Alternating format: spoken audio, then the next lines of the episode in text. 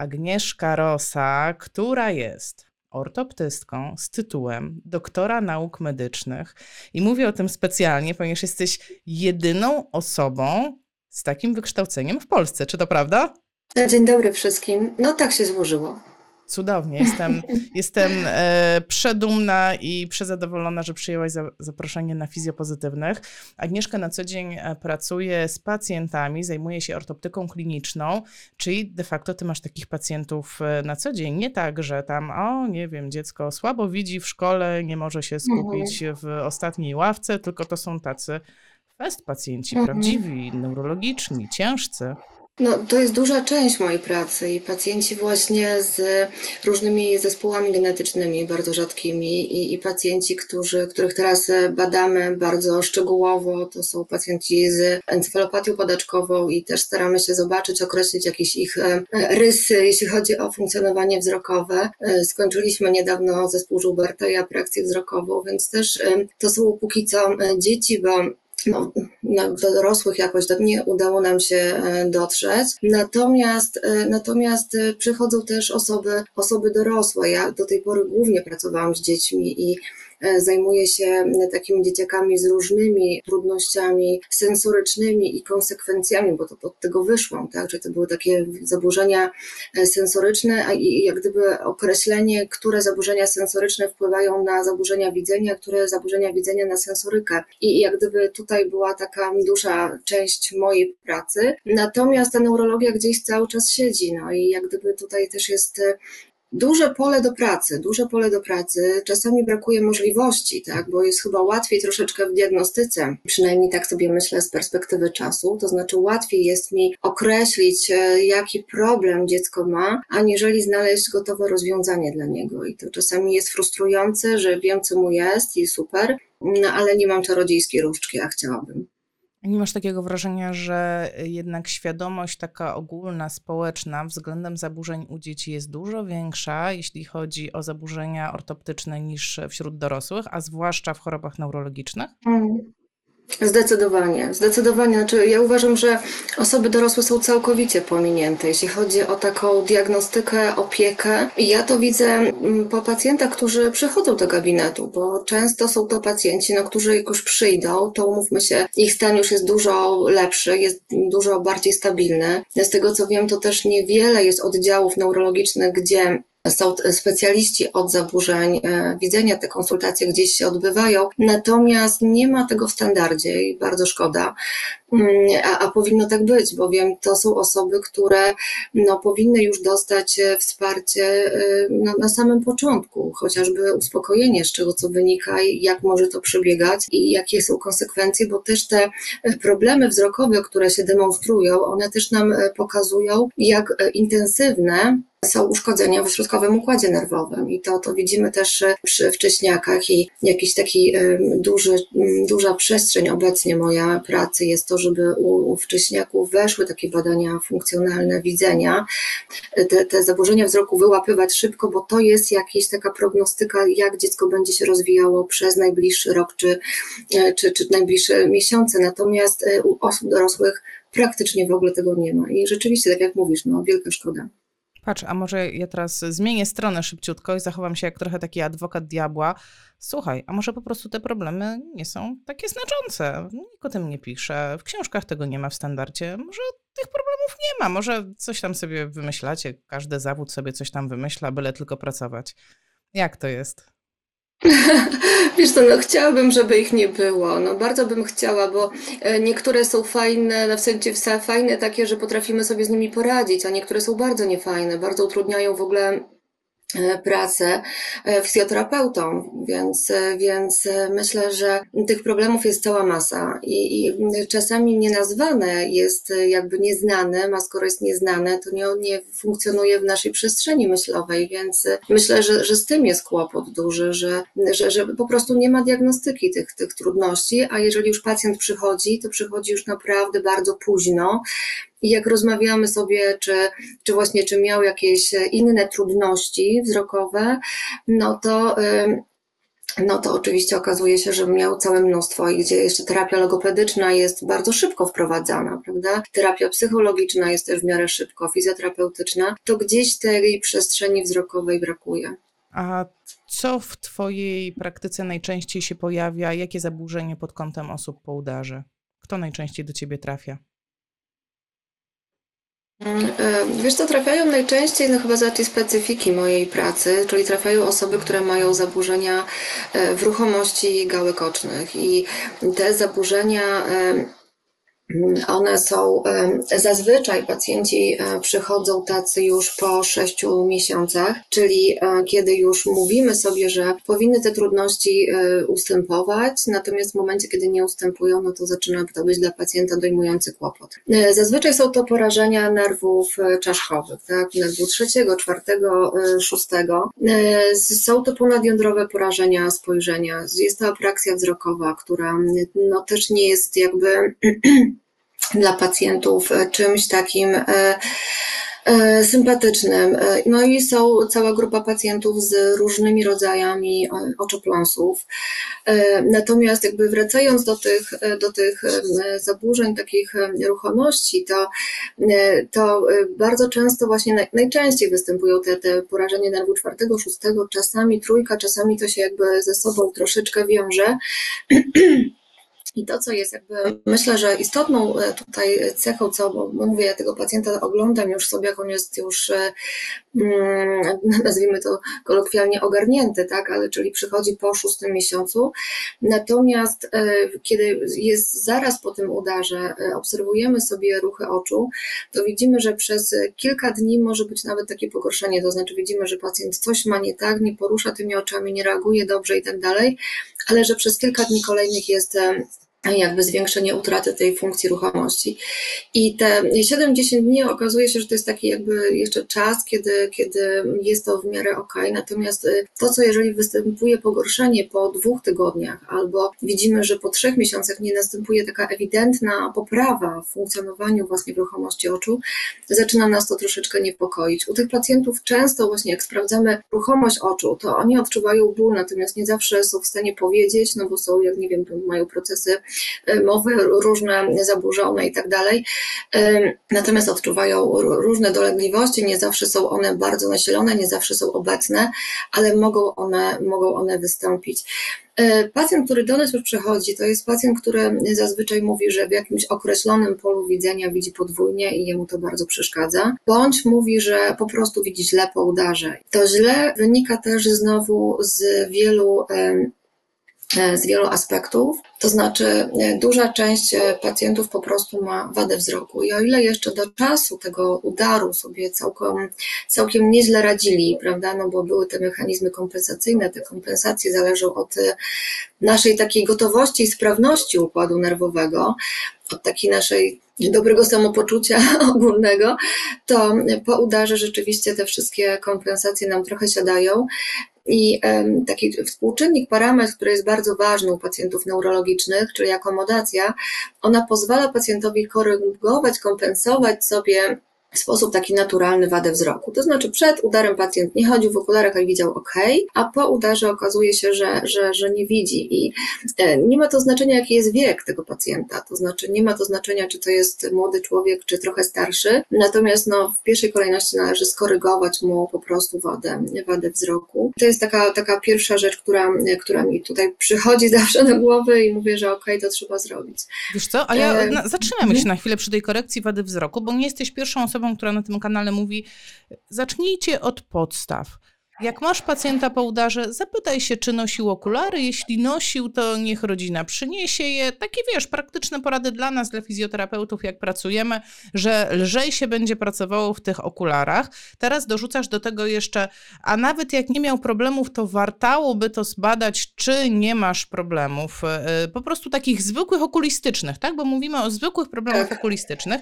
I powiedz mi, bo ja na przykład nie wiem, jak idę do okulisty, ale nie mogę się porozumiewać, albo mam trudności z porozumiewaniem się, to okulista bez y, testów, gdzie ja nie wiem, czytam literki, czy mówię, co jest na obrazkach, jest w stanie e, określić moją wadę wzroku? Tak, oczywiście, bo wada wzroku jest badaniem obiektywnym, to znaczy mamy specjalne urządzenia, e, które mierzą e, wadę wzroku. Natomiast nawet pacjent nie jest w stanie, czasem znaczy pacjenci, którzy nawet nie są w stanie się ze mną komunikować, to nie ma żadnej przeszkody w ocenie praktycznie większości parametrów wzrokowych, bo jeżeli przychodzą do mnie dzieci niepełnosprawne i, i, i one często nie komunikują się ze mną, to ja muszę mieć tą, e, tego nosa i jak gdyby tutaj węszyć z każdej strony, żeby po prostu zobaczyć, co mu przeszkadza, tak? I co, co jest dla niego, co jest dla niego problemem, ale też sobie zobaczyć, czym on sobie kompensuje pewne rzeczy, bo nie mogę mu zabrać kompensacji, to jest ważne, tak? Więc muszę znaleźć e, taką drogę, żeby mu pomóc, ale żeby go uzbroić, a nie rozbroić, nie? Więc, e, więc to też jest ważna, ważna umiejętność wzrokowa. Y, y, z, z, tymi okularami często jak mamy takich pacjentów właśnie, oni sobie są na oddziale i widzą podwójnie, no z różnych powodów, tak, coś tam się zadziało, jeśli chodzi o zaburzenie ruchomości, ich jest cała masa, więc to myślę, że nie ma za bardzo jakby takiej przestrzeni, żeby o tym opowiadać, ale w takim badaniu, y, kiedy możecie sobie na oddziale zrobić, no to po prostu sprawdzić ruchomość oczu we wszystkich kierunkach, jeżeli ona jest niesymetryczna, Mhm, dokładnie, we wszystkich tak, czyli skosy, tak. Jeżeli oczy chodzą niesymetrycznie, jedno gdzieś się zatrzymuje inaczej niż drugie, jeżeli pacjent się komunikuje, możemy się go zapytać, czy w tym obszarze, kiedy jest nierówno, e, widzi podwójnie, to jest to coś, co na pewno przeszkadza, e, co przeszkadza pacjentom w, e, w pracy takiej, czy z zakresu terapii przycięło nam Agnieszkę. W międzyczasie, zanim nie wróci, dajcie znać, czy w ogóle, jak pracujecie z pacjentami po udarze, to czy w ogóle pytacie o takie rzeczy, jak ty widzisz, czy sprawdzacie w jakikolwiek sposób, chociażby właśnie to, czy wzwodzi, wodzi wzrokiem, w jaki sposób wodzi, czy obie gałki poruszają się w ten sam sposób, czy poruszają się jakoś inaczej, czy we wszystkie strony jest w stanie się, jest, są w stanie się poruszać te oczy. W międzyczasie poprosiłam, żeby e, tutaj e, widzowie pisali nam, czy badają w jakikolwiek sposób e, oczy swoich pacjentów i tutaj Justyna pisze, tak, oczywiście, że sprawdzam podstawowe badanie, jakie wykonuje. Piotr też. Kurczę, Justyna druga też sprawdza. No, popatrz. Brawo, brawo. E, nie wiem, w którym momencie mnie urwało, ale właśnie e, e, nie wiem, czy doszło do pryzmatów. Nie, nie, nie, nie. Było na dwojeniu i czy to mhm. dwojenie występuje w czasie właśnie tego badania wodzenia wzrokiem i czy przeszkadza okay. pacjentowi, co tam się dzieje w kontekście, czyli zobacz, ja sobie będę to tak powolutku podsumowywać też jako fizjoterapeutka, czyli jak ja podchodzę do takiego pacjenta i chcę zrobić podstawowe badanie, no to chociażby wodzi wzrokiem i wtedy sobie oceniam, czyli to, co widzę, jak porusza tymi oczami i czy obie gałki są symetryczne, czy jedna robi coś innego, czy poruszają się we wszystkich kierunkach symetrycznie, takie podstawowe rzeczy, które widzę, ale jednocześnie pytam się, tak, czy boli cię to poruszanie, bo wspomniałaś, że ono może być bolesne tak. i czy występuje tak. dwojenie, no bo tutaj widzę, że to dwojenie też jest dosyć istotne. No i trzecia rzecz, też już wspomniałaś, że jeszcze mamy oczopląs. Tak, oczopląs, y, który, y, który myślę jest taki najmniej, y, najmniej sympatyczny z tego, z tego wszystkiego, z całego tego układu różnych rzeczy. Dlaczego najmniej sympatyczny? Dlatego, że nie mamy za bardzo pomysłu i rozwiązania na ten oczopląs. To znaczy, on, on jak gdyby różnicując ten oczopląs, który mamy taki w świadomości oczopląsu dziecięcego i oczopląsu takiego nabytego, związanego z uszkodzeniem, z uszkodzeniem mózgu. E, Oczoplus u dzieci w momencie, kiedy on powstaje bardzo, bardzo wcześnie, na samym początku ich e, e, życia, on nie powoduje, nie powoduje oscylopsji, czyli nie powoduje tego, że odczuwamy drżenia obrazu związanego z drżeniem oczu. Y, I tutaj u osób dorosłych, w szczególności po urazach, po, po, po takich e, sytuacjach nagłych, to stylopsje niestety występują. Czyli zobacz, że cały czas nie dość, że pacjent może widzieć podwójnie, to jeszcze dodatkowo cały czas w, jako, w jakiejś amplitudzie, bo tych oczopląsów jest bardzo dużo, które mogą wystąpić, w jakiejś amplitudzie drży obraz, on może się skręcać, on może drżeć, on może falować, natomiast zobacz, jak to bardzo utrudnia w ogóle pracę pacjenta. I to jest, dlatego mówię, że to jest jakby taka najmniej fajna e, sprawa, dlatego że Oczywiście są jakieś leki, które możemy podawać. I tutaj stosuje się grupę leków, które są też jakby zaadresowane do pacjentów podaczkowych, grupę leków dla pacjentów ze spastyką, natomiast no, jak pokazują badania, one nie mają wysokiej skuteczności, to znaczy może być tak, że pacjentowi damy takie leki, a mimo wszystko poprawa w tych oscylopsjach nie będzie znacząca. Czasami te drżenia obrazu mają swój kierunek, znaczy te drżenia oczu, mogą to być drżenia pionowe, poziome, skrętne, takie retrakcyjne, czyli wciągające wręcz gałkę oczną, tak? Natomiast e, te mechanizmy, o których mówiłam, że dziecko ma się czego trochę złapać, to znaczy mózg wytwarza, z racji tego, że to jest bardzo wcześnie, mózg wytwarza takie pewne mechanizmy adaptowania się do sytuacji, która go e, tutaj przygniotła, tak? Czyli powstaje ten oczopląs. Ja to często rodzicom powtarzam, że ten oczopląs u dzieci częściej gorzej wygląda niż on już temu dziecku jakby dokucza, tak? I że jeżeli może w ogóle nie powodować ubytku w ostrości widzenia, dziecko może dobrze widzieć, no po prostu widzimy, że te oczy drgają i tyle. Oczywiście może wynikać e, też z e, chorób oczu i wtedy rzeczywiście ta ostrość widzenia jest dużo niższa. Natomiast e, mózg dziecka wytwarza sobie pewne mechanizmy, to znaczy jednym z nich jest wyrównawcze ustawienie głowy, to znaczy potrafi tak sobie głowę ustawić, aby ten oczopląs był jak najmniej dokuczliwy, to jest jedna rzecz, ale z drugiej strony to wyrównawcze ustawienie głowy ma jeszcze drugą bardzo ważną cechę, to znaczy w momencie, kiedy się uspokaja trochę ten ruch, to wtedy zwiększa się częstotliwość e, fiksacji plamkowej, czyli mózg sobie pomaga w ten sposób e, wytwarzać ostrość widzenia na takim dobrym poziomie. I stąd też e, często ja powtarzam właśnie fizjoterapeutom, że starajcie się nie zmieniać tego ustawienia, to znaczy dziecko ma patrzeć w sposób wyrównawczy, bo z asymetrią poradzicie sobie za pół roku, nie ma problemu, ale dziecko za pół roku już nie będzie miało takich możliwości kompensacyjnych. Ta plastyczność mózgu już za pół roku jest zupełnie inna, jeśli chodzi o parametr właśnie ostrości widzenia. Natomiast u osób dorosłych nie jest tak um, fajnie, no bo pojawia się coś nagle i, i mózg um, musi się do tego dostosować, ale już nie ma tej plastyczności, żeby się dostosować. To znaczy nie jest w stanie wytworzyć sobie mechanizmów, to wyrównawcze ustawienie głowy nie zawsze jest takie skuteczne. Poza tym ono nie zmniejsza tego odczuwania oscylopsji bardzo często. Dwa, dziecko może wytworzyć sobie blokadę oczopląsu, przez na przykład konwergencję mocno napiąć te oczy. U pacjentów dorosłych to nie do końca już ten, ten mózg da rady to zrobić. Poza tym musimy pamiętać, że no właśnie w tym, w tym udarze bardzo szybko i bardzo często dochodzi do bardzo dużych takich zaburzeń akomodacji, czyli też znowu nie mamy się czego złapać, tak? czyli ten, ten, ten parametr nie pomaga. E, czasami pomagają e, pryzmaty i w takiej dobrze jest zrobić taką długą adaptację pryzmatyczną, bo... No, czekaj, czekaj, czekaj czekaj, tak łatwo ci nie pójdzie. Teraz tłumacz się no. przed wszystkimi, którzy nie wiedzą, co to są pryzmaty. Myślisz, że my A, wiemy? Okay. No, no błagam cię. Przepraszam. Oczywiste. Pryzmaty, czyli to są takie mm, krzywe szkiełka, które mają, e, które pozwalają oku ześlizgnąć się w kierunku, e, w kierunku wierzchołka tego, tego szkiełka. O, tak można to chyba najprościej powiedzieć.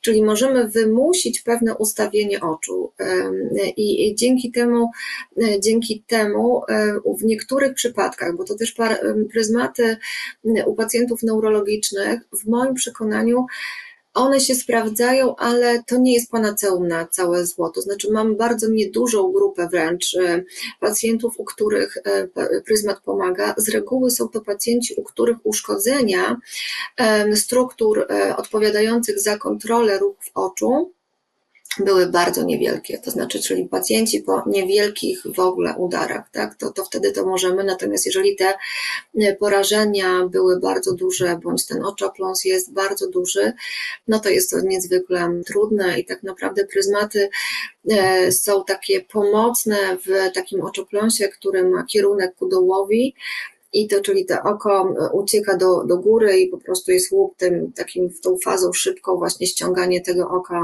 e, oka w dół. Wtedy czasami te pryzmaty rzeczywiście umieszczone w odpowiedni sposób, wtedy umieszczamy, żeby były dwie bazy na, na, na zewnątrz, a te wierzchołki właśnie do nosa, czyli E,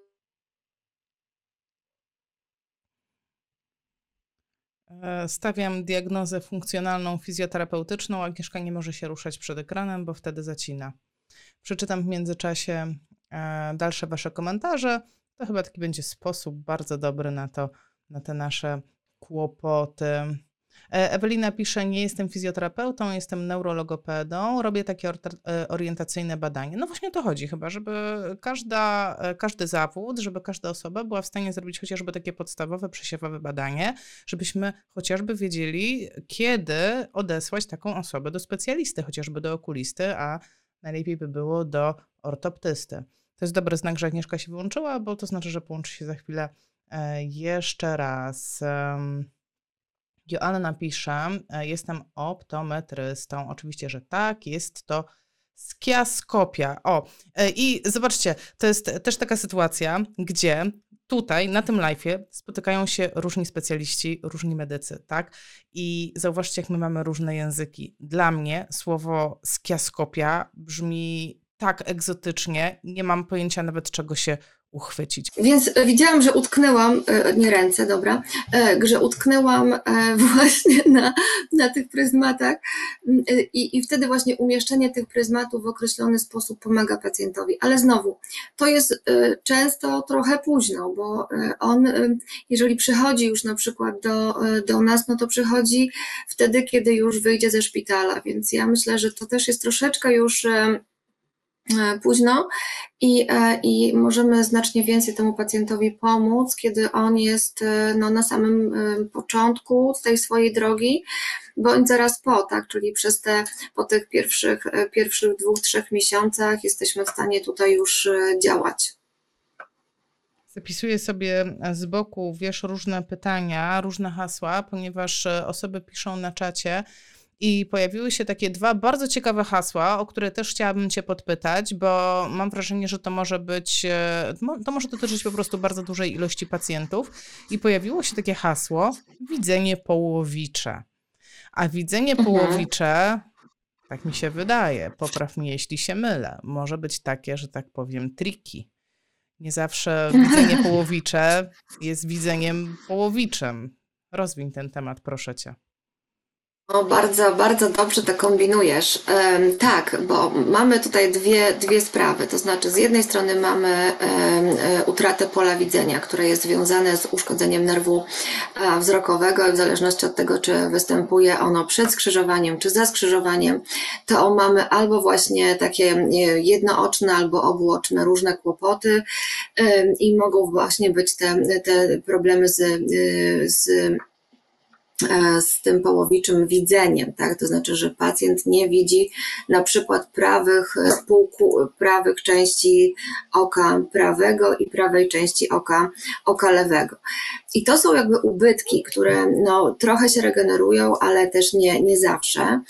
E, Tutaj jak jesteśmy przy tych, e, przy, tych, e, przy tych problemach właśnie z widzeniem, zaraz jeszcze rozszerzę to, co Ty powiedziałaś, Asiu, ale tu jeszcze jest taka jedna rzecz a propos widzenia i a propos zwiastunów pewnych e, wzrokowych, które możemy, wiedząc o tym, wykorzystać do szybszej diagnostyki właśnie udaru.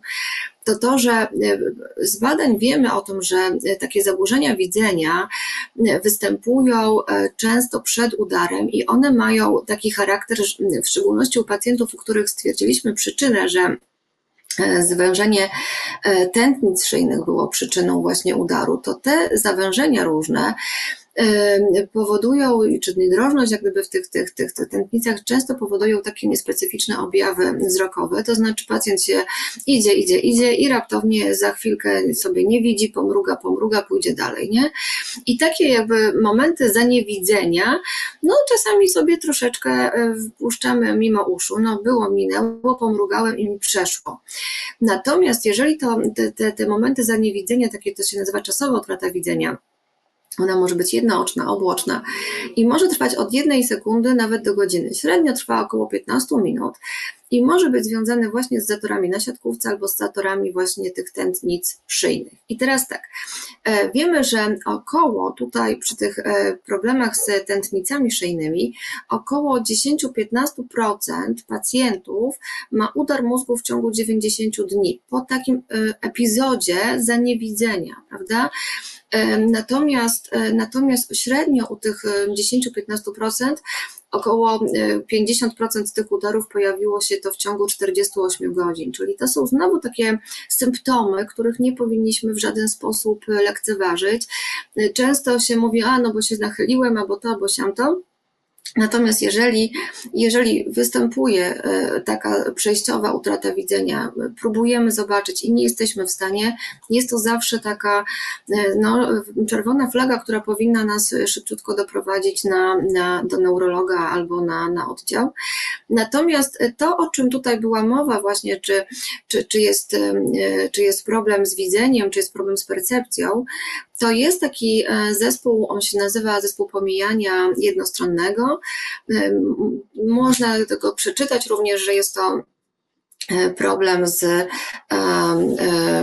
nieuwagą jednostronną, no różnie na to mówią. Natomiast wynika to z tego, że mózg po prostu ignoruje pewne bodźce, to znaczy to nie jest kwestia pola widzenia, to znaczy oko jest zdrowe. Mózg płata nam figle, tak? bo w utracie pola widzenia to oko jest nie takie, albo, albo droga wzrokowa, czyli mamy jakąś organiczną przyczynę.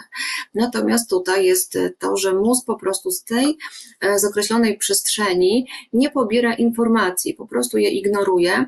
Natomiast, co jest ciekawe, wszystkie odruchy wzrokowe, po tej stronie są prawidłowe, czyli wiemy, że pacjent widzi, ale mózg nie czyta tych informacji. No i to jest jakby ta cała e, obszar e, do, do, do rehabilitacji, bo często jest to, że nie zauważa, często to jest po tej stronie właśnie słabszej. Mm, I, I często też właśnie ta terapie lustrzane, które robimy, tak, w sumie wy robicie, to, e, to one są naprawdę super, jeżeli jeszcze się je to rozszerzy nie tylko na samą rękę, ale w ogóle na, na percepcję tego, co jest obok, nie? Więc, więc to też jest e, fajne, żeby ćwiczyć mózg, ćwiczyć mózg, żeby jednak zauważał świat po drugiej stronie. Ja to zawsze tak mówię, wiesz, jak e, ja bardziej uczę w kontekście ręki, no ale gdzieś tam pojawia się ten temat e, właśnie tego pomijania stronnego, e, to zawsze tak mówię, wiecie, zawsze pojawiają się takie dyskusje, bo to jest chyba najczęstsza dyskusja w kontekście zaburzeń wzroku po udarze. To co? Ma zespół pomijania, czyli co? Nie widzi jednej strony. No tak, nie widzi, ale to co innego niż te zaburzenie pora, pola widzenia. I ja to mówię tak, jak e, ma zaburzenie pola widzenia, to przeważnie wie, że nie widzi, tak? W sensie wie, że e, ma ciemność e, od środka do boku, tak? A jak ma zespół Tak. pomijania, nie ma bladego pojęcia, że nie widzi. Po prostu funkcjonuje w tym swoim wycinku świata, e, tu gdzie jest, tu jest świetnie, tu mnie zostawcie. Nie wiem, e, oj, teraz to jest taki moment, że możesz zweryfikować to, czy co ja, to, co ja mówię, czy to w ogóle ma sens. No to jest właśnie o to chodzi, tak? Czyli pacjent po prostu widzi, ale mózg nie wie, że widzi. E, Nie wiem, czy to jest też dobry przykład, ale ostatnio spotkałam się e, gdzieś na TikToku, mu się mi się wyświetliło e, taki właśnie eksperyment mózgowy na, na widzenie. Niesamowity eksperyment, możecie sobie zrobić. Też powiesz, czy on w ogóle ma sens w tym momencie, ale tak naprawdę cały czas ignorujemy olbrzymi bodziec wzrokowy, który mamy cały czas mm, przed swoimi oczami, czyli swój własny nos. Jak sobie zamkniecie oko, to zobaczycie, że po prostu, no naprawdę, bardzo dużo, w moim wypadku to w ogóle ogromne pole widzenia zabiera mi mój nos e, i absolutnie nie Mhm. widzę go cały czas, ale przecież on tam cały czas jest, a mój mózg jednak wybiera, nie, nie, nie patrz na niego, nie patrz na niego, to bez sensu. Tak, tak. Nasz mózg jest w ogóle niesamowity i potrafi mnóstwo rzeczy przemilczeć. I czasami nam to wychodzi, widzisz, na zdrowe, bo nie mamy wtedy kompleksów, że nam się nos nie podoba. Prawda, prawda?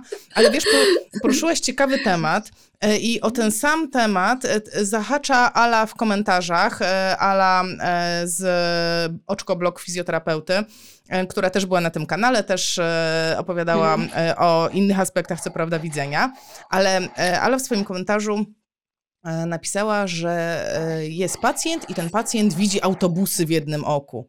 I to dopiero jazda. Człowiek widzący autobusy w oku. Agnieszka, czy to w ogóle jest, nie wiem, jakiś e, science fiction? O co chodzi?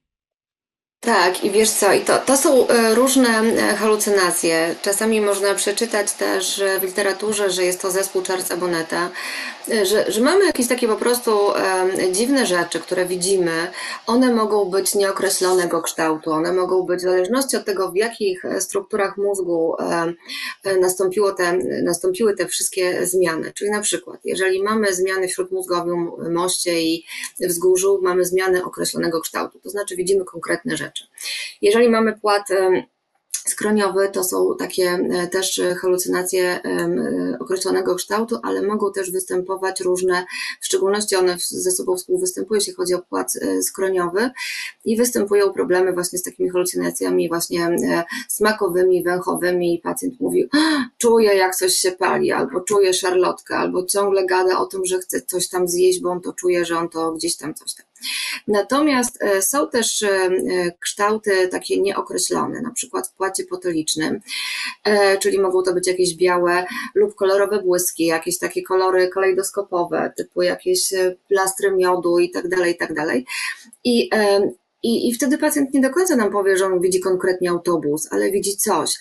I to są takie rzeczy, o których często pacjenci nam nie mówią, właśnie dlatego, że pierwsza, pierwszą rzecz, jaką, jaką, jak, na jaką reagujemy w taki sposób, to dobrze, zapraszam pana na konsultację psychiatryczną. Więc on sobie myśli, matko jedyna, nie dość, że udar, nie dość, że ręką, nogą nie ruszę, to jeszcze, wiecie, ten psychiatra to gorszy od księdza czasami jest w perspektywie takiego, prawda, człowieka, który, który leży sobie na tym, na tym oddziale.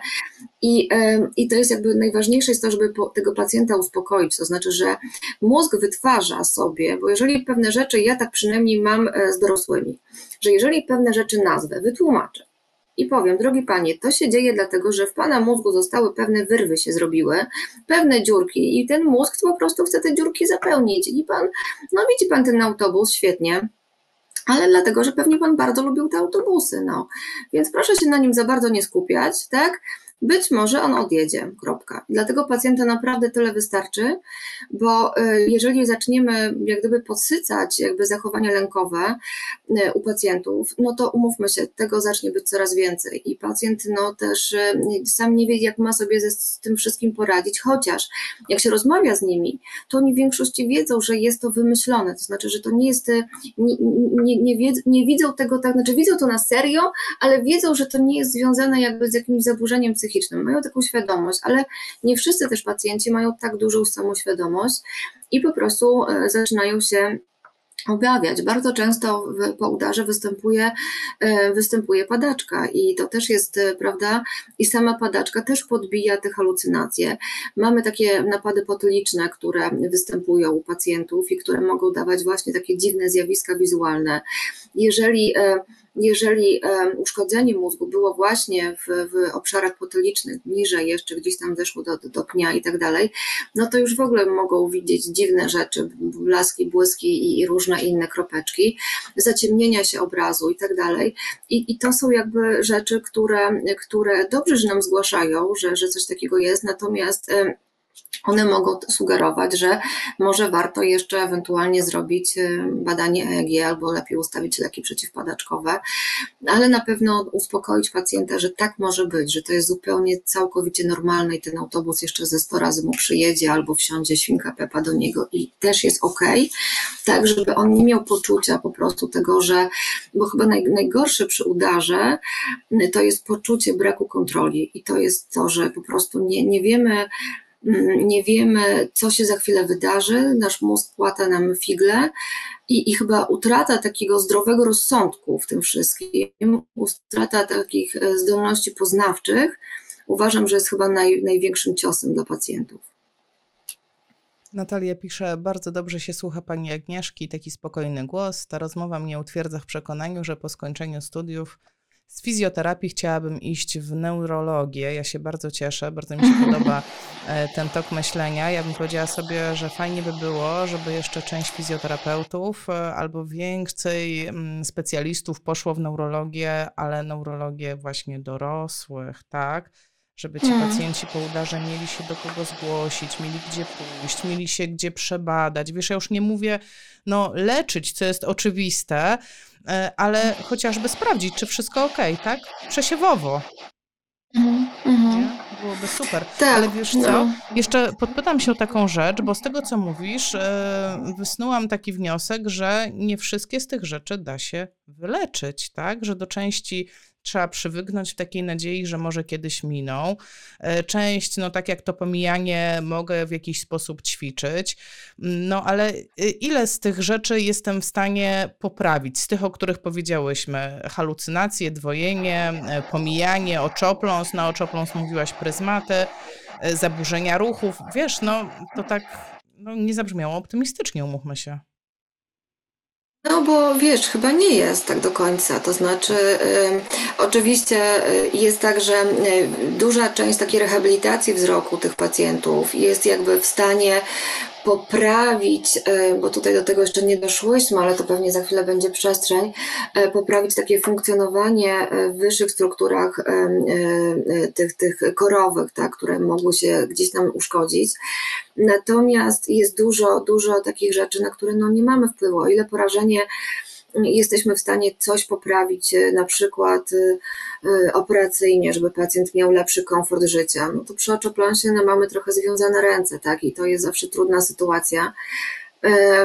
Natomiast halucynacje same z siebie bardzo często ustępują. To nie jest tak, że to jest e, coś, coś dane. Miejmy nadzieję, że, że, że u wszystkich pacjentów, których poznałaś, to gdzieś to ustąpiło.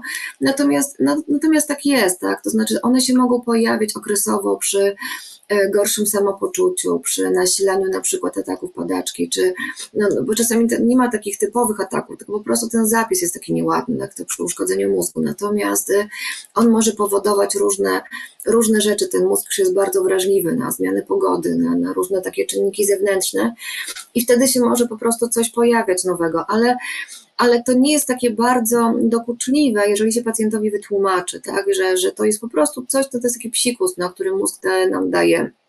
Jeżeli się nie pojawia nic bardzo nowego, no to jak najbardziej y, no, po prostu trzeba to ignorować. Natomiast jest y, duży obszar, myślę, który zresztą jest wspólny bardzo dla y, pracy takiej na przykład ortoptystów, rehabilitantów wzroku czy, czy fizjoterapeutów. To jest praca na tych wyższych funkcjach korowych. No bo przecież i tam mamy i problemy czy z funkcjonowaniem strumienia grzbietowego, czy strumienia brzusznego, czy w ogóle ta analiza czekaj, informacji. Czekaj, czekaj, czekaj. No, No dobra, już dobra. padło. No, bardzo proszę. Strumień No, brzuszny, no, no. strumień grzbietowy, dzień dobry. No No sama w to- to to weszłaś. lecimy. Ja, ja, ja nie wypowiedziałam tych słów. Tak, bo to są bardzo ważne jak gdyby elementy, czyli w ogóle praca korowa, podkorowa, jeśli chodzi o przetwarzanie informacji wzrokowych. I tutaj, ale nie tylko wzrokowych, bo to są informacje wzrokowe, wzrokowo-motoryczne e, i mnóstwo części też takich informacji poznawczych. I teraz, jeżeli mamy, jeśli chodzi o te zaburzenia, e, zaburzenia korowe, one mogą wy- wynikać jakby z tego, że no, po prostu są nieprawidłowe przetwarzanie jest w tych strumieniach, albo może wynikać z tego, że nie ma przepływu informacji pomiędzy poszczególnymi strukturami e, mózgu, tak? Czyli mówimy o takich zespołach rozłączenia i po prostu gdzieś tam się nam przerwało e, informacja, znaczy jakaś tam przestrzeń komunikacyjna pomiędzy jednym obszarem a drugim. I teraz e, jeśli chodzi o te korowe zaburzenia, możemy je podzielić na zaburzenia rozpoznawania, czyli taką agnozję, to znaczy patrzy pacjent i nie wie, co widzi, tak? Czyli to jest takie przerwanie jakby płata potolicznego i skroniowego, który tak odpowiada za identyfikację tego, co, co, co widzimy, nazwanie. E, Często jest to związane z taką agnozją e, rozpoznawalności twarzy, na przykład, tak? Czyli może być takie bardzo wysypkowe. Em, Często wiąże się to z zaburzeniami pamięci semantycznej, bardzo często wiąże się w ogóle z zaburzeniami takiej pamięci wzrokowej. No i z takim jakby definiowaniem e, obiektów, to znaczy nawet jeżeli e, człowiek nie wie, jak się to nazywa, to bardzo trudno jest, e, nawet jeżeli chcemy go naprowadzić i powiedzieć, no wiesz, bo to jest takie coś, co służy do siedzenia i ma cztery nogi i tak dalej, i tak dalej, my się naprodukujemy, on dalej nie wie, o co nam chodzi, nie? Więc, e, więc to jest jakby, jakby to. Ale może być też, są takie zaburzenia rozpoznawania e, i postrzegania ruchu, tak? Czyli na przykład taki pacjent może zobaczyć, że jest to piłka, ale jak zaczynamy nią ruszać, to w ogóle nie wie, że ta piłka się porusza. I są to jakby te uszkodzenia pomiędzy drogą wzrokową a obszarem V3, czyli tym obszarem właśnie środkowego obszaru skroniowego, gdzie, gdzie, gdzie jakby ten, ten ruch jest i jakby postrzeganie tego ruchu jest, jest, jest wpisane. Takie typowe, jeśli chodzi jeszcze o tą agnozję, to mamy te problemy związane z czytaniem, pisaniem. Głównie gdyby przypisuje się tym uszkodzeniom e, ciała modelowatego, który no, działa trochę jak zapadka no, i pozwala przesyłać te pewne informacje z jednego obszaru mózgu do drugiego. Mm, I też, I też u tych pacjentów czasami oni właśnie mają takie wysypkowe umiejętności, to znaczy rozpoznają litery, potrafią je przeczytać, ale nie potrafią przeczytać tego, co napisali, albo nie potrafią napisać tego, co czytają. I to jest też takie pytanie o jej ale jak to jest możliwe? No, no właśnie, no mózg jest taki, jaki jest i czasami robi nam takie psikusy. E, może występować jeszcze przy tej agnozji e, achromatopsja mózgowa, to znaczy, że taka typowa chromatopsja dziecięca kojarzy nam się z zaburzeniem e, siatkówki, to znaczy mm, komórki na siatkówce nie pracują prawidłowo, w związku z tym nie przetwarzają w sposób e, właściwy kolorów, barw. Natomiast tutaj siatkówka z reguły jest ok, natomiast mózg nie do końca identyfikuje i no skoro, skoro mamy kolory, no to jest to związane z, ze strumieniem brzusznym, który odpowiada za właśnie tą identyfikację barw, czyli my możemy sobie już troszeczkę patrzeć, ok, człowiek nie potrafi tego, nie potrafi tamtego no, wzrokowego. No powiedz nam, czego czyli... nie potrafi. Powiedz, o co chodzi w tej chromatopsji, bo ja słucham i ja nie wiem. Ach, to znaczy, że nieprawidłowo rozróżnia kolory. To znaczy, jeżeli mu pokazujesz, tak, i na przykład chcesz, żeby e, ułożył, nie wiem, odcienie zieleni do siebie, tak, albo ten, to nie jest w stanie tego zrobić. To znaczy, on po prostu tych kolorów nie widzi. Czyli to też tak naprawdę, ale to, to też może mhm. być dla nas takie pewne narzędzie, mm, które spontanicznie w trakcie terapii może wyjść, tak? Wystarczy, że porozmawiamy o tym, kto co dzisiaj ma na sobie, po, w cudzysłowie poobgadujemy, e, kto w co się mhm. ubrał, jakie ma kolory i już może wyjść e, jakiś problem. A to się leczy? Tak, są, są. są, są. Natomiast, y, natomiast no możesz na przykład powiedzieć pacjentowi, żeby po, y, wkładał i po, y, po selekcjonował na przykład, nie wiem, woreczki do ściskania czy piłeczki, prawda, na, do dwóch różnych koszy, nie? I możesz zobaczyć, czy, czy jest w stanie na przykład w ogóle coś takiego, e, coś takiego zrobić. E, najczęstszą chyba też taką e, problemą, jeśli chodzi o te, o te takie poznawcze rzeczy, to są zaburzenia relacji wzrokowo-przestrzennych, to znaczy, kiedy też takie są próby neurologiczne, kiedy pokazujemy takiemu pacjentowi obrazek, na który. Ale słychać mnie, bo tak się czuję, że się zacinam. Słychać, mów. Okej, słychać, dobra, ale widzę, że mam taki slow motion. E, dobra, więc, e, więc jeśli chodzi o te, e, o te relacje wzrokowo-przestrzenne, to na przykład właśnie dajemy obrazek i mówimy, co tutaj jest. No i on mówi tak. Nie wiem, czego mówię on, ale pewnie dlatego, że jest więcej facetów, nie, z tym udarem. Ale, e, e, że e, widzę, widzę drzewo, widzę, widzę ławkę, widzę chłopca. No dobrze, ale co przedstawia ten obrazek? No, widzę drzewo, widzę ławkę, widzę chłopca. I w Kałamacieju, tak? On w ogóle nie rozumie, o co nam chodzi, a my mówimy, ok, ale co przedstawia ten obrazek? Bo przedstawia chłopca siedzącego na ławce w parku prawda? I to jest pro, ten problem taki, żeby e, zintegrować informacje. Ja to tak nazywam wąski kadr. To znaczy, że tak, że po prostu jest trudno jakby wyjść pacjentowi w kontekst tego, co widzi, ale również w kontekst e, tego, co widzi e, w takich sytuacjach nie tylko obrazkowych, ale zobaczcie, no widzi, że wchodzi Asia, ale on nie rozumie, że Asia chce, żeby on zaczął ćwiczyć, albo że nie rozumie, że Asia przyszła tutaj po coś, bo widzi tylko Asię i no super uśmiechnie się, powie dzień dobry, natomiast nie może zrozumieć kontekstu. I tutaj są głównie te dysfunkcje płata ciemieniowego i te problemy właśnie z praksją taką z planowaniem e, własnej aktywności, z planowaniem, przewidywaniem pewnych konsekwencji jest bardzo trudne, jeżeli pacjent tego kontekstu nie łapie. E, No i też ta rehabilitacja, ta motywacja bardzo często jest trudna, no bo on, on nie, nie wie po co, no on ma iść, tak, ale nie wie po co. On ma coś zrobić, ale nie wie po co. No i, i, i to jest trudne. To jest trudne dla samego pacjenta, ale też e, trudne dla, dla terapeutów, bardzo trudne dla rodziny, nie? A czy to jest coś jak widzenie tunelowe? Bo jak do mnie, mm, jak ty mówisz, e, no widzę tak jakby wyci e, wycinki tego obrazka, widzę wycinki mojej rzeczywistości, nie widzę szerszego kontekstu, to to jest e, znowu ta kwestia interpretacji, czyli percepcji, czyli przetwarzania tego, co do mnie dociera, czy to jest kwestia tego, że naprawdę widzę tylko ten kawałek? I w ogóle, bo było pytanie, wiesz, akurat na, o widzenie tunelowe, I zastanawiam się, no to do czego to przypiąć, tak?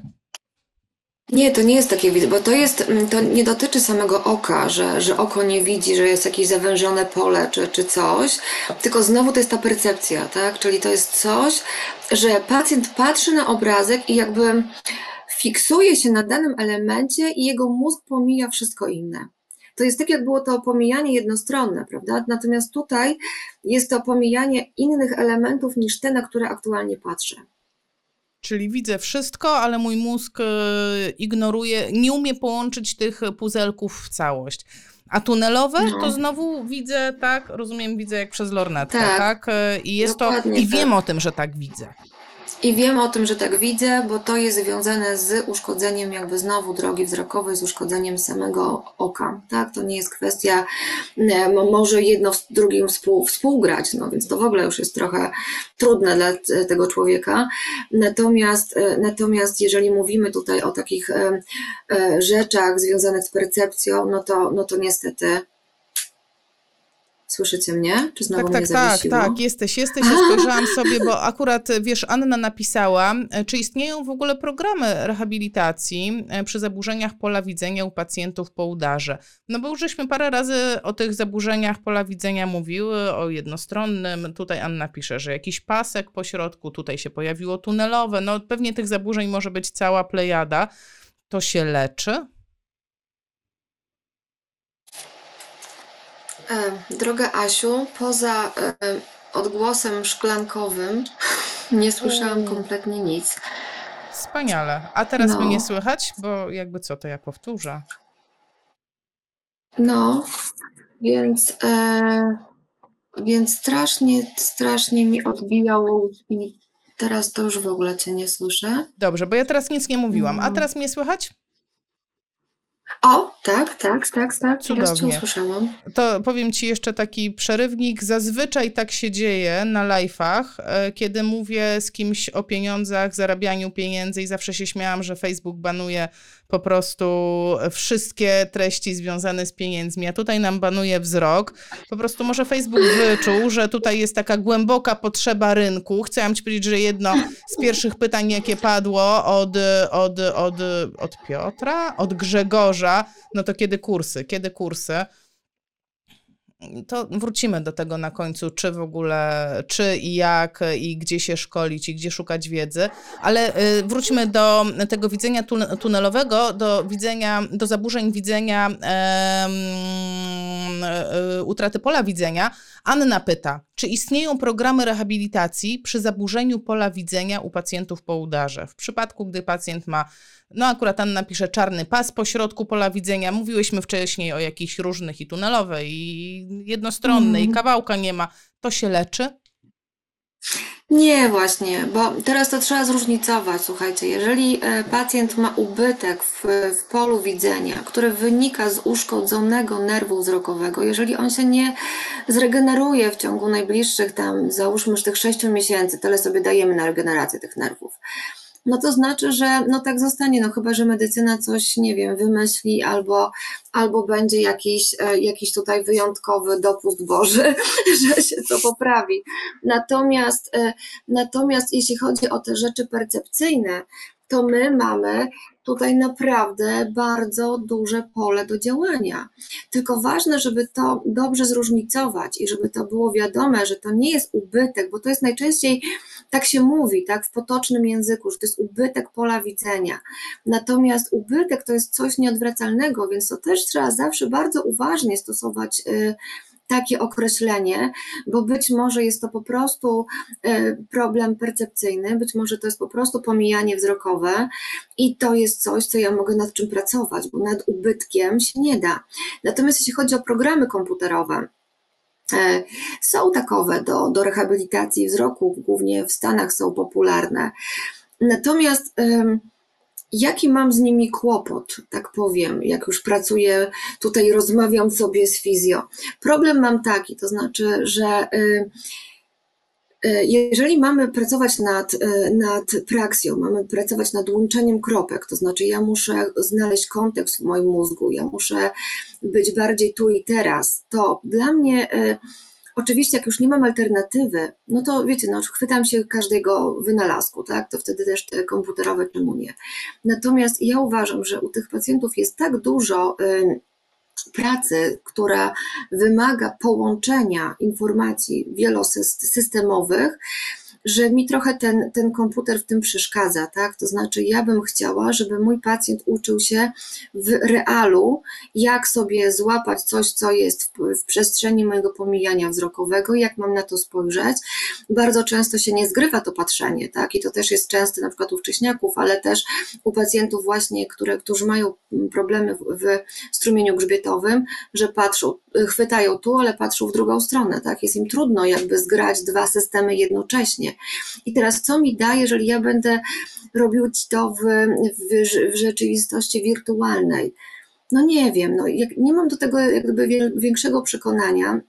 Uważam, że dużo więcej wnosi jednak ta, ten komunikaty właśnie dotykowe, bowiem czasami nie ma te, tej możliwości Mm, skompensowania sobie i czasami to czucie jest bardzo zaburzone, ale ono mi kompensuje to, że ja na przykład w tamtą stronę nie patrzę. Pracujemy nad ręką, pacjent coraz lepiej odczuwa rękę, w związku z tym zaczuciem łatwiej jest pociągnąć oko, nie? więc y, myślę, że, że raczej jestem za tym, aby znaleźć systemy i znaleźć takie możliwości, rozwiązania, które pracują z pacjentem jak najbardziej w realnych warunkach.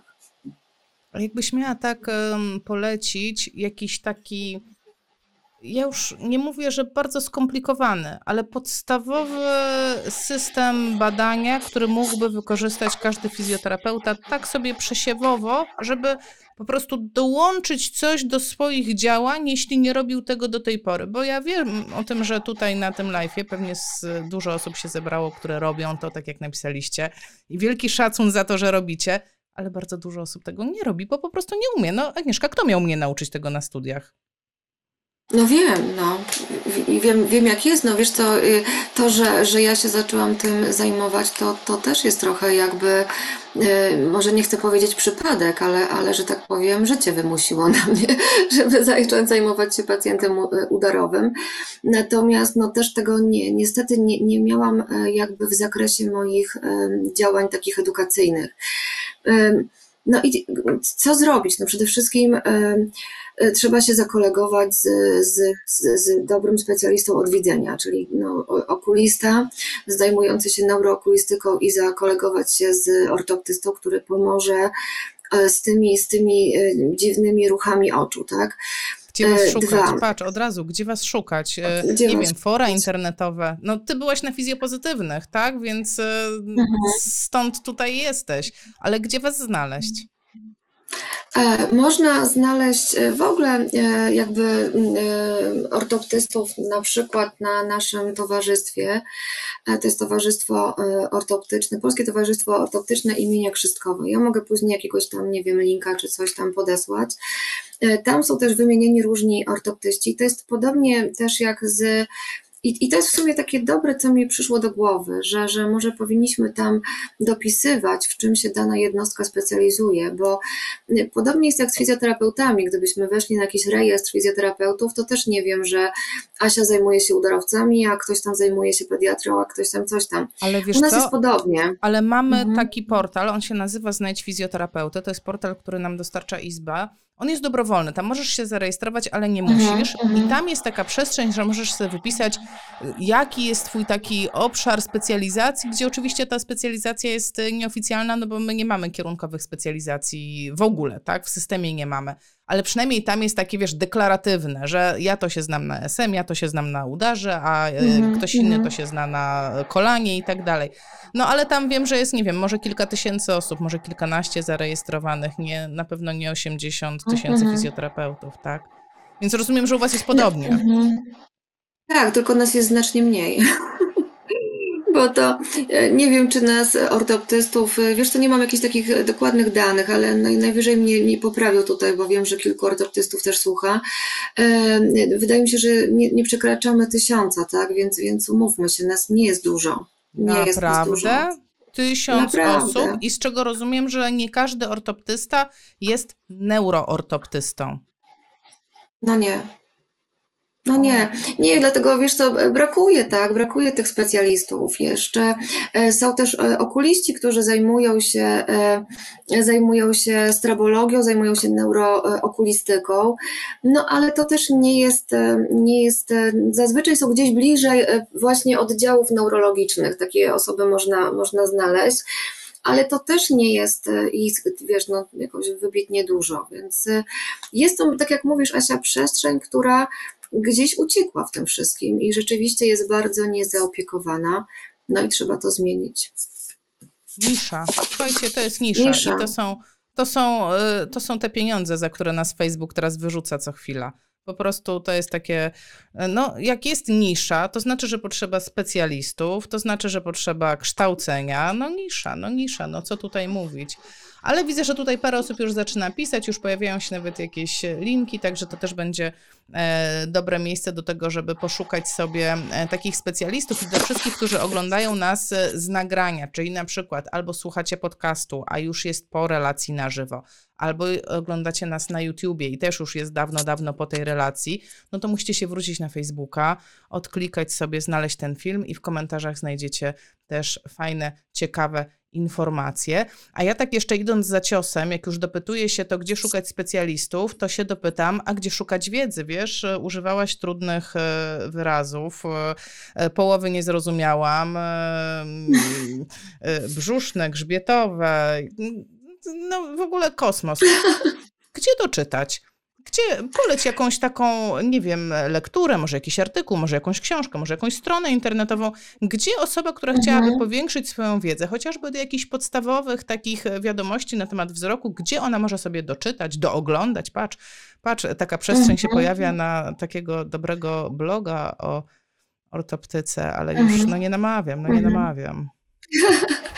No, myślę, że tak, jest trochę przemyśleń na pewno. E, Wiesz, co, co czytać? E, Na pewno neurookulistyka i to jest coś, co, co e, myślę, że dużo tutaj jesteście też, może one, one są trudne z reguły, to trochę od, od, odstręcza jakby od, od czytania, w szczególności jeżeli to jest nie, nie, nie z obszaru, w którym pracuje się na co dzień, ale neurookulistyka myślę, że najbardziej. E, Jeśli chodzi o takie artykuły, które gdzieś kiedyś napisałam odnośnie e, e, wzroku mm, i takiego działania tych strumieni, o których tutaj było też mowa, mogę podesłać link, gdzie taki został napisany, więc będzie można poczytać. No i co? No i oczywiście jako tutaj członek zarządu i jako ortoptysta bardzo, bardzo wszystkich fizjo zapraszam na konferencje nasze ortoptyczne. Bo, bo w tym roku będzie wyjątkowo w maju, z reguły jest w czerwcu, e, 18-19 maj we Wrocławiu i my tam poruszamy dużo tematów w związku właśnie z neurookulistyką. Dużo jest takich zajawek. Staramy się zapraszać też na, na wykłady e, fizjoterapeutów, czy, czy, czy, czy właśnie neurologów, czy różnych inne jak gdyby osoby, które zajmują się tym pacjentem. W tym roku będzie też o udarach, tak, więc, więc mm, stwierdziłam, że, że, że tak, że chciałabym coś więcej powiedzieć na ten temat. e, ale też będziemy się zajmować pacjentem dorosłym i nie tylko udarowym. Więc myślę, że jeżeli macie przestrzeń czasową, zapraszam bardzo. Poza tym, no, dobrze jest się poznawać, tak, i poznawać grupy zawodowe, z którymi e, złapie się wspólny e, język, gdzie się będzie wzajemnie siebie rozumiało. E, I, I jak gdyby, no tutaj, ja cały czas powtarzam, że nie ma rehabilitacji wzroku pacjenta udarowego, bez wsparcia fizjoterapii, bo, bo te czasy, kiedy tam właśnie, to sobie rozmawiałyśmy przed, machanie różnymi przedmiotami przed oczami, to to już nie jest to, bo my wiemy, jaka jest organizacja mózgu, jak mózg potrzebuje innych systemów sensorycznych, jak potrzebuje wykorzystać to, co mu zostało czasami, prawda, żeby skompensować sobie e, różne rzeczy. I też musimy wiedzieć, e, gdzie, gdzie jest ten nasz taki e, cel realny, bo wiele na przykład zaburzeń płynności ruchów oczu, no zostaje po prostu, no bo wiemy, że no te, te, te struktury, które odpowiadają za to, no tyle dostały, że, że, że no nie da rady, tak, i i musimy się tym zadowolić, ale też musimy pokazać pacjentowi, w jaki mądry sposób korzystać z tego, co mu zostało. E, ja myślę, że dobrym pomysłem będzie wstawienie linku do tej konferencji e, i do stowarzyszenia waszego e, pod ten live. Może tak się umówmy, że Super. później ja dodam te linki, poproszę Agnieszkę, żeby mi je przesłała, także wszystko będziecie mogli sobie odszukać. No i ważne jest też, że ja zakładam, że wasze konferencje są coroczne, my akurat rozmawiamy w listopadzie 2023, więc jeżeli oglądacie ten materiał dużo później, może w ogóle rok później, może pięć lat później, E, no to wciąż link do stowarzyszenia będzie aktualny i wciąż będzie pewnie jakaś konferencja w zanadrzu. I to jest super pomysł. Ja w ogóle uważam, że konferencje są świetne i myślę, że jak słuchają nas, a wiem, że nas słuchają różne osoby odpowiedzialne za organizację konferencji fizjoterapeutycznych w Polsce, może czas zacząć zapraszać e, ortoptystów może neuroortopedii. Zgadzam się. Prawda? Prawda? Tak, Jakby to tak, była tak. obopólna wymiana, e, obopólna wymiana wiedzy i nawiązanie takiej współpracy. I tutaj sobie pozwolę na takie podsumowanie, na takie grande finale. No wszyscy fizjoterapeuci czekają. Ja wiem, słuchajcie, że było też trochę pytań jeszcze takich dokładnych, ale jesteśmy tu ponad godzinę. E, Agnieszka i tak bardzo dużo nam powiedziała, a ja bym bardzo chciała, żebyś nam powiedziała taki, taki daj nam taki sneak, sneak peek, taki, mm, taką perełkę, jak fizjoterapeuta pracuje z pacjentami, czy neurologicznymi, no neurologicznymi, z nimi zostańmy, tak, z tymi udarowcami. I do tej pory nie robił nic do wzroku. A jutro by chciał pójść do tego pacjenta i zrobić cokolwiek. To co by to było? E, po pierwsze, e, samo to, jak e, się przywita z pacjentem. I e, można się zapytać, ok, a może mi pan, e, może pan zrobić taką samą minę, jak ja zrobiłem? Nie, jak ja zrobiłam.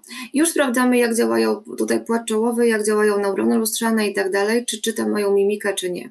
Już wiemy, czy jest ok, czy nie. Następnie możemy powiedzieć, ok, a może teraz pan prześledzić ze moją ręką, bo chcę panu przybić piątkę no, no załóżmy, to wymyślam, nie? Okej, okay, patrzymy, czy jest w stanie prześledzić i na przykład zrobić coś innego z ręką, zamknąć ją, prześledzić dalej. Czy był moment, że coś się zmieniło? Bo jeżeli problem jest w tym, że pan widzi rękę, ale nie jest w stanie zaobserwować tego ruchu, czyli nie widzi tego, tego bodźca podczas ruszania, to powie, nie, nic się nie zmieniło, przecież cały czas pan pokazuje mi pięć palców, prawda? Następnie możemy sprawdzić ruchomość oczu i zobaczyć, czy jest ok. Możemy się pacjenta zapytać, jeżeli ma dobrą komunikację, czy widzi tak samo jak przed udarem? Czy coś jest innego? Czy po której stronie powinienem usiąść? Po prawej czy po lewej? Jak się będzie Pan czuł bardziej komfortowo? Gdzie Pan więcej, bo takie pytania, czy widzi mnie Pan, to, to, to myślę, że nie, bo czasami to jest tak, że pacjent powie oczywiście, że widzę, bo już ja chcę mieć święty spokój, tylko to muszą być takie pytania trochę naprowadzające nas na to, czy, czy jest ok, czy nie jest ok. Mm, możemy, y, możemy się zapytać y, pacjenta, czy w sytuacji, kiedy y, ustawia oczy w różne strony, czy popatrzy do góry, na sufit, czy coś tam, to czy jest czasami podwójnie. I to jest coś, co pacjenci z reguły zauważają. Co jeszcze możemy zrobić? Możemy prześledzić wywiad okulistyczny, bo pytanie, czy to robimy, ale właśnie, czy, czy nosił okulary, czy w jakich mocach nosił, jaką miał wadę wzroku, czy miał sprawdzoną tą wadę, czy, czy gdziekolwiek nie, bo, bo to też jest dla nas e, bardzo istotne. Mm, Dobrze jest powiedzieć, z jakiej odległości Pan widzi dobrze, bo to też jest to, że te zaburzenia akomodacji są bardzo duże u tych pacjentów i, e, i może być tak, że jeżeli się zbyt blisko przy, mm, przybliżamy do pacjenta, to on po prostu widzi niezbyt komfortowo, niezbyt wyraźnie. No i nie chce nam zrobić przykrości, nam o tym nie powie. E, Czy nie ma zawrotów głowy, czy nie, mm, czy nie ma właśnie, czy jak zamknie oczy, czy nic mu nie błyska, czy, czy są takie sytuacje, a na przykład można zasłonić jedno oko i zobaczyć, czy, czy jednoocznie y, pacjent jest w stanie poruszać tymi oczami w każdą stronę, czy, czy nie, czy jest jakaś różnica w poruszaniu jednoocznym, obuocznym. No miliony rzeczy, które można tak zrobić tak na, na dzień dobry, jak tylko wchodzimy na oddział. Wiesz co, no to już po prostu jestem, no nie wiem co powiedzieć, bo spodziewałam się, a nie wiem, przejedźcie palcem góra-dół, spodziewałam się czegoś takiego, a absolutnie nie spodziewałam się takiej, takiej dawki wiedzy. Jest to super, po prostu absolutnie super. E, No to cóż, no muszę wrócić do pytania, no kiedy jakieś szkolenia, kiedy będzie można się nauczyć? Już pomijam, że tutaj ortoptyści, że tak powiem, wbili nielegalnie na live. Nie, no oczywiście żartuję, nie jesteście nielegalnie, jesteście totalnie nielegalnie. E, bo były pytania i kiedy kurs dla ortoptystów, ale mnie bardziej interesuje, kiedy jakieś szkolenie dla fizjoterapeutów. Wrzucam ci to na bęben do myślenia nad. Nie, no wiesz co, myślę teraz, że jak patrząc na to yy, i, jak gdyby tak sobie, bo ja sobie trochę przemyślałam, wiesz, no zanim się spotkałyśmy, trochę poczytałam, trochę poczytałam strony takie polskie, gdzie są oddziały neurologiczne, zresztą no sama pamiętam, ja- jaka, jaka była gdzieś tam opieka, jak ja byłam na, na oddziale, więc y, myślę, że to jest w ogóle, no, no trzeba, tak, trzeba, więc kiedy, no jak czas pozwoli, no. O, nie, to jest bardzo, wiesz co, ja mam takie, wiesz, ja ci powiem jako instruktor, że jak nie chcę robić szkolenia, to mówię, że pracuję nad tym, na razie nie mam czasu i tak mijają lata. A tutaj chcę ci powiedzieć, że jednak no, są takie oczekiwania, bo właśnie wyczytu, wyczekuję, wyczytuję, wyczytuję je na czacie. Tak, czekamy e, kursów w imieniu i fizjo i orto, więc ja tutaj zostawiam cię z tą myślą, bo potrzeba jest ogromna i potrzeba, jak widać, chęci wśród fizjoterapeutów, wśród ortoptystów są, no wśród pacjentów na 100%. Tutaj w ogóle nie mam żadnych wątpliwości. Zatem obiecuję, że będzie w tym roku, a być może będzie w tym półroczu. O, i, i, i taką deklarację to ja rozumiem. Agnieszko, bardzo, bardzo Ci dziękuję za dzisiejszy wieczór. Było to bardzo takie, wiesz, otwierające, otwierające oczy. Patrz, jak mi się dobrze złożyło. Ba- Bardzo mm, no, poszerzające wiedzę i chyba takie uświadamiające, jak bardzo dużo nie wiemy. Ale też wiesz, trochę dało mi ulgi, że to nie jest tak, że wszystko da się naprawić i że wszystko, nie wiem, jak pominę, y, jak, jak, jak, jak jest to zaburzenie, to nie znaczy, że ja zawsze, że tak powiem, dałam ciała diagnostycznie, nie wychwyciłam tego, tylko części rzeczy, no jak te halucynacje po prostu, no nie da się naprawić, ale da się uspokoić człowieka. Także bardzo Ci dziękuję za te wszystkie rzeczy, Mhm. które powiedziałaś. Mam nadzieję, że to nie Twój ostatni raz na fizjopozytywnych i że temat wzroku będzie wracał. Bardzo, bardzo dziękuję. To ja dziękuję bardzo za zaproszenie. Naprawdę jest mi niezmiernie miło i bardzo się cieszę, bo zawsze powtarzam, że e, tutaj do, do fizjoterapeutów zawsze mi było blisko i uważam, że razem naprawdę wiele możemy zdziałać, zrobić dla naszych pacjentów, dużych i małych. Też tak uważam. Dzięki wielkie. Cześć. Dziękuję, dziękuję bardzo.